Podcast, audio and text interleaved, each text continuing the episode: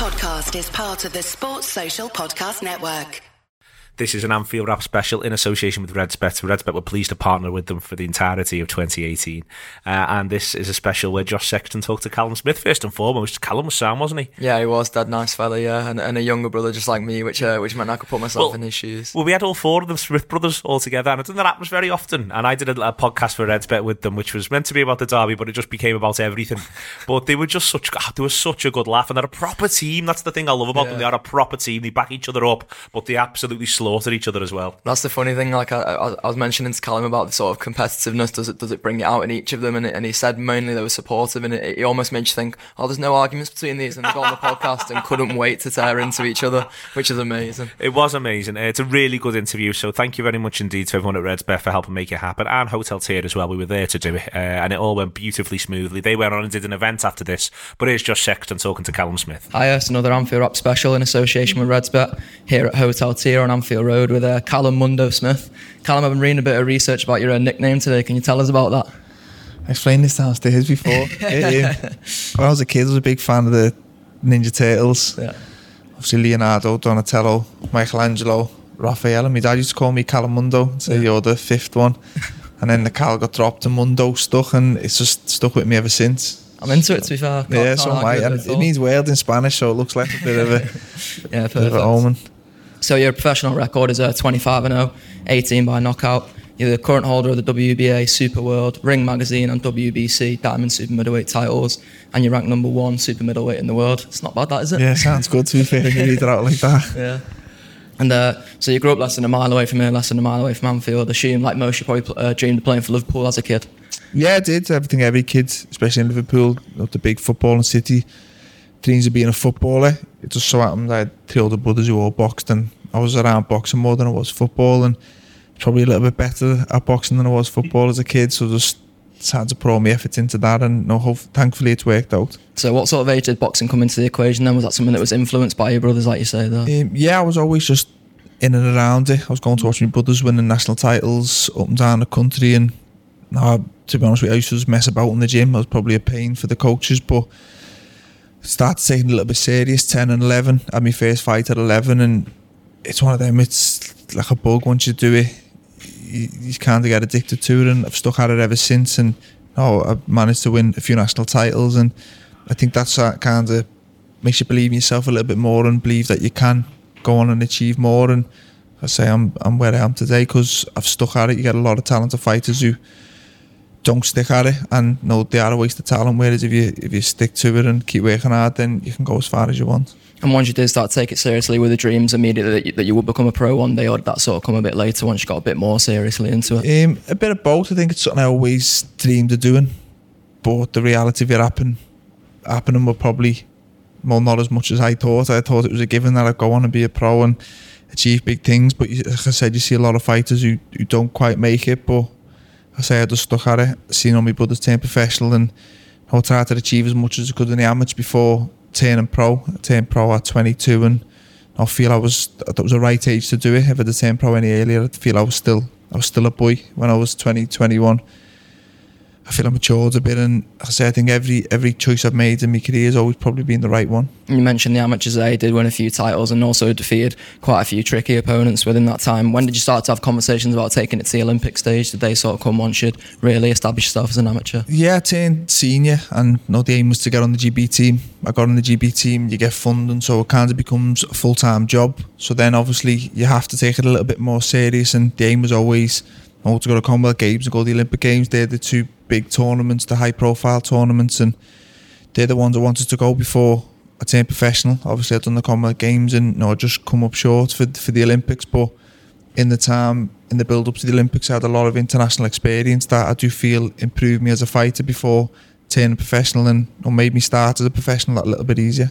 And with the London 2012 Olympics approaching, you had the you had a great opportunity to be the first in your family to represent Team GB, but you got Yeah. it taken away for you by two, uh, frankly, shite decisions. Uh, t- to be honest, Yeah. uh, how hard is it for you at that point, though, when you had to handle that disappointment? Yeah, it was it was tough at the time. No, looking back now, I think would have I had a, a better career if I did go to the Olympics? Probably not. No, I wouldn't swap my career for, for, for any of the Olympians who did go. But it's at the time when it's something that was drilled into you every day in the gym. It was London 2012, London 2012, and to have it took away, I think if I'd have lost fair and square, then I'd have probably been accept that I probably wasn't good enough to go. But the way things turned out, I knew I was good enough to be there, and I probably should have been there. So it was a, a tough pill to swallow, and probably made me start in the pros that little bit tougher. You know, I weren't as a bigger name as I would have been. I didn't get the start treatment that I probably would have got, but like I said, a few years down the line, the Olympics was.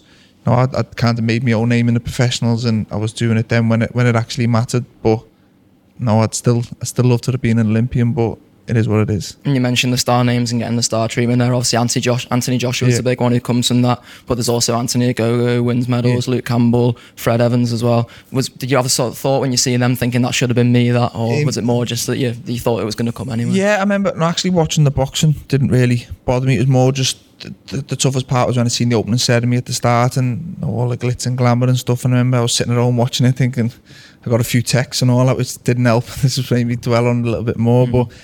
No, I, I should have been an Olympian, and home Olympics would have given me a bigger profile, turning professional. But like I said, apart from probably Anthony Joshua, I wouldn't swap my career for any of the names mentioned. You did go to the Olympic Games, and some of them did medal, and probably got a better start. But no, you've still you can turn professional with all the medals in the world. You've still got to put the hard work in and you know, do it as a professional. It's not it's not a given. A good amateur makes a good pro.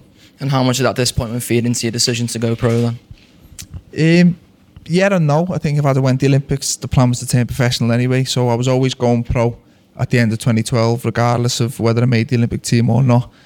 It just probably gave me a bit more drive to make sure uh, I, know, I got a good start as a professional through not going the Olympics. I knew I had to make my own name to be considered with the Olympians and not get left behind.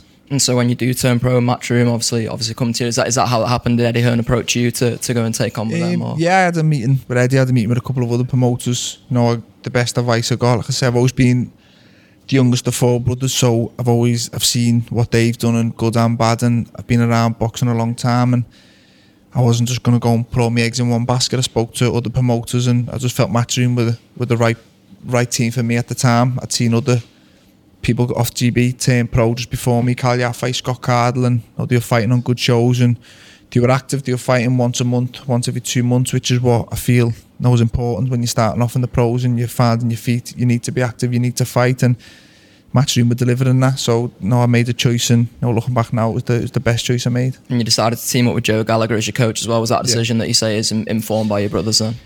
Um, yeah and no. Obviously, just because they were there doesn't mean I was going to go there. But I went and done a few sessions up with Joe, my brothers, and no, just I think it was in the summer of 2012. They were going to LA for the training camp, and I went over as a bit of a holiday really, and done a bit of sparring over there, and just working with Joe up close kind of made me decision for me. Know, I felt he was the best.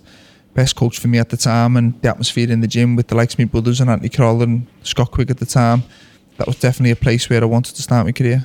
And you won your first two pro fights on points, but then you started uh, getting quite a few first round stoppages from that point. When when do you start to sort of have the conversations about taking on bigger fights? Does that happen with Eddie at some point? You go, oh, I want someone who's a who's a bit more challenging than these bums. Uh, yeah, and yeah, and no. It's just as I said before. I've never picked an opponent. They, know, I've got.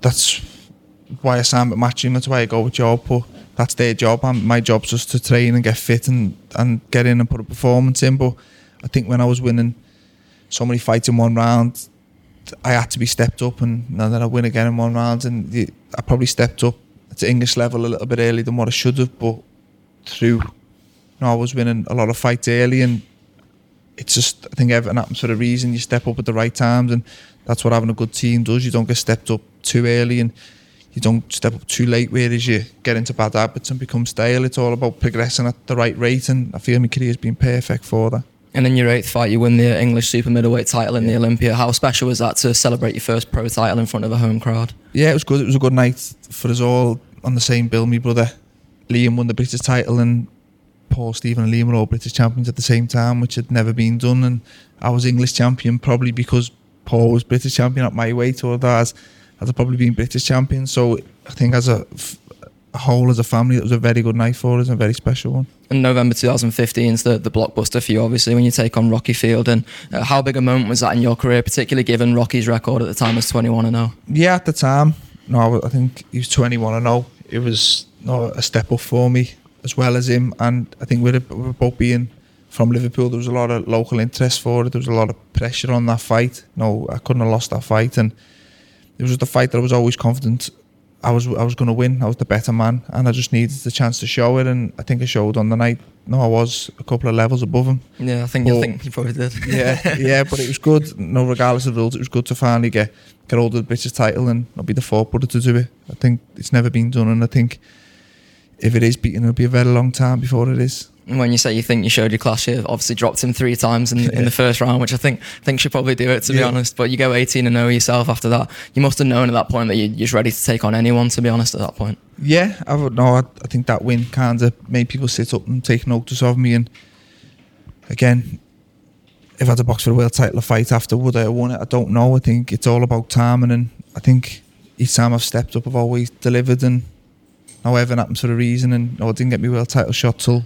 2018, but it's turned out right, and I was ready to take the shot, and I feel I'm ready to stay at the top for, for a long time. And then your next fight, you win the EBU European Super Middleweight title. Uh, you quoted as saying at the time you were happy because it's a title that your brothers hadn't won. Yeah. Is, is that sort of that always fed you this rivalry between them, particularly you being the youngest brother? Has that competition always spurred you on? Uh, yeah and no, we always support each other. You know, we have jokes and stuff, but seeing what they achieve makes me believe I can go on and achieve it. And I think that vice versa, they'd always say the same. You know, we always push each other, and there's an old saying, "Success breeds success," and I think we are proof of that. And it was nice to win the European title. 'cause every title, you know, brought the British title home, and you bring it to show the family, and you know, is that the one? Mad, do you know what the, the novelty wears off a little bit by the time I win it, but the European was one that, you know, I was the first one to get, and I think I'm still the only one to get, so. It's probably for the best. Support each other, to be fair, because I've Yeah. got two older brothers and the fights in our house were bad, so I can't Yeah. imagine it would have been like in Yeah. yours if, if that was know, going on.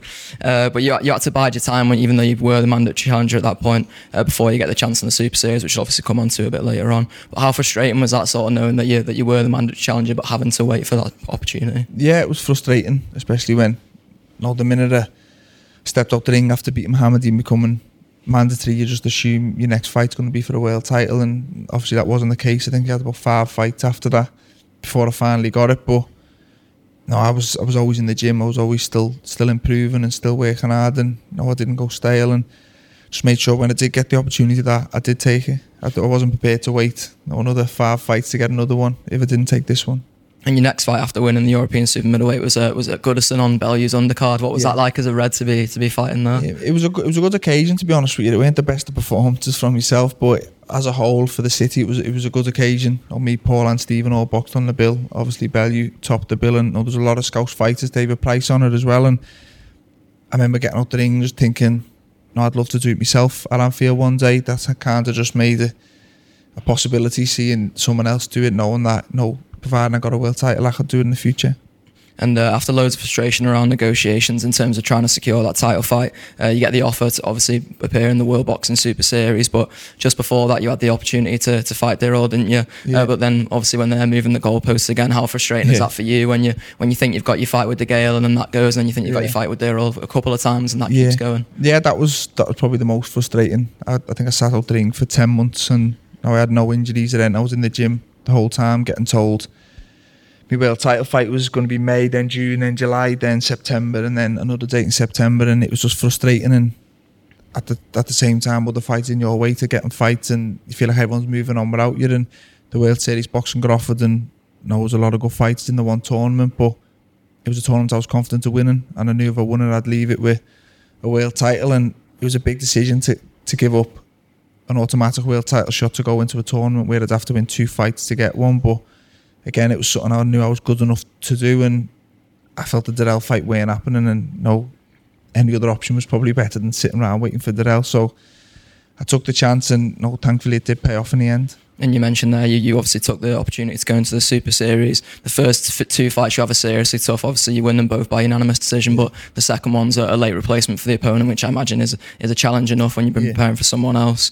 Um, but then obviously there's the concerns around Groves as well with his Yeah. shoulder, uh, which th- threw you sort of challenge into doubt again. What was going through your mind at that point? You must be thinking, I'm never going to get this opportunity. Yeah, that was it. I entered the tournament and no, won two fights to get a world title shot, and then there's rumours that he's going to leave and take his world title shot with him. And man, I'm just thinking, "Mm, this is just my luck. It's my Mhm. career. I'll probably never ever fight for one, and that was frustrating. And but the minute I knew it was going to be Groves. I, I didn't care how long I had to wait for, as long as it, my next fight was for a world title. If he said he weren't ready for another year, I'd have probably sat and waited the year for it. I couldn't have another fight in the meantime to keep busy. So, no, I, I prepared to wait. I waited till September and I just made sure I took it when it did come.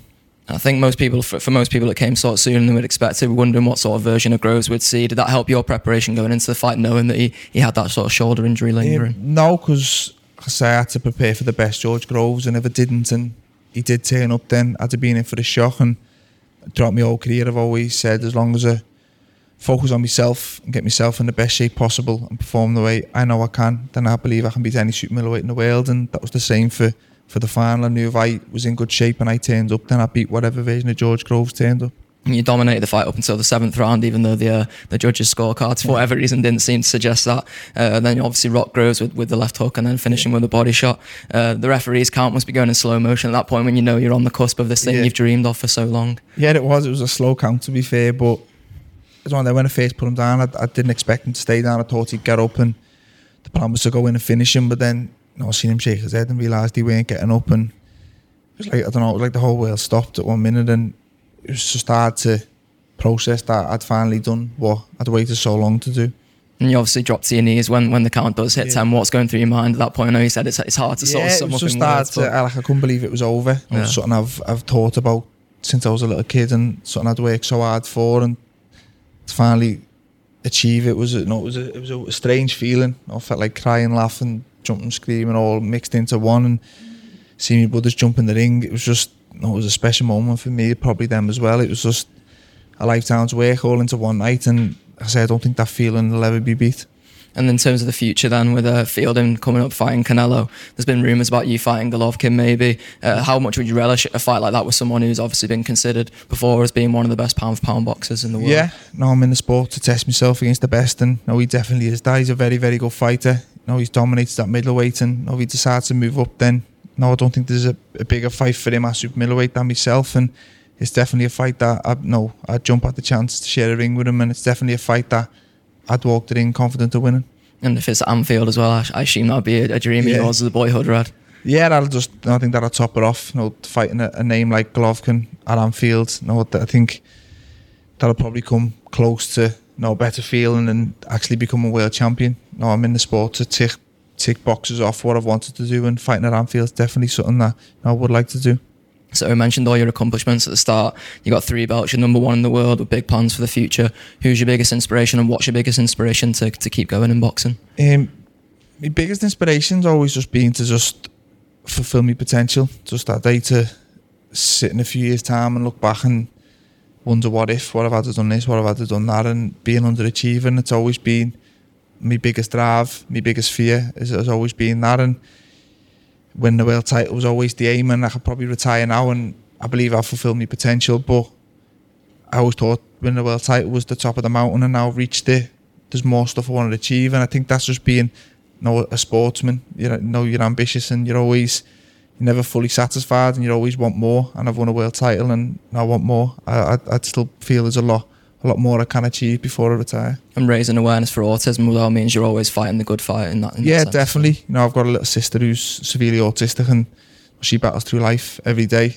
Yeah, she's no, she's got a smile on her face, and she's happy, and to see her and her struggles through life makes me think my life's my life's pretty easy, and anyone I can get in the ring and have a fight with is a doddle. To be fair, and it's just helping other people understand autism and know how tough it is for mum and dad to live with it twenty four seven, and you know, if people go to a restaurant and see an autistic person, no misbehaving or whatever, then they'll think before they react and think it's just a normal kid. The nicest fella in boxing, I reckon.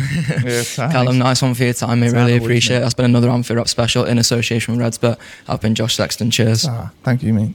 What was exciting when you were speaking to him there, Josh, was the the real sort of that moment of that he's got the world at his feet, really, in in an unbelievably exciting way. You know, it was interesting that, that he seems remarkably at peace. He seems very, very relaxed, composed, but ready to, to really kick on with with the next phase of his career. I feel like you've almost managed to interview him there at quite a, a pivotal moment, if you know what I mean, because there'll be another great interview to do, possibly in three, four years' time. Yeah, absolutely. He feels like one of them boxers who's maybe not so widely recognised, particularly in, even on a sort of nationwide level. I think you think of the likes of Anthony Joshua and Tyson Fury before you think of a Callum Smith, but he's he's doing amazing things for Liverpool and, and like you say, got the world at his feet now and will hopefully take on the biggest opponents and hopefully get a fight at Anfield as well. Well, that's, that that that would be the exciting one, wouldn't it? The idea that he gets he gets that fight at Anfield and and gets to really. I think that would be the thing that would mean that the whole the whole world was talking about his boxing. I think you know a, a huge fight in front of a huge crowd would really get people get people banging on about how brilliant he is. And I think you saw Tony Bellew after his his last fight with Usyk as well. He was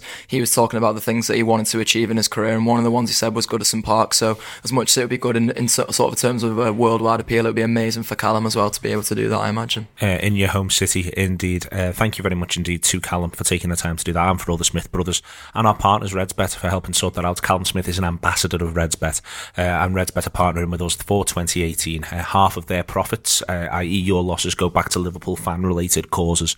Uh, we're really pleased to be part of it ourselves. And those fan related causes, do make sure you select one as you go. Uh, RedsBet motto is share the glory.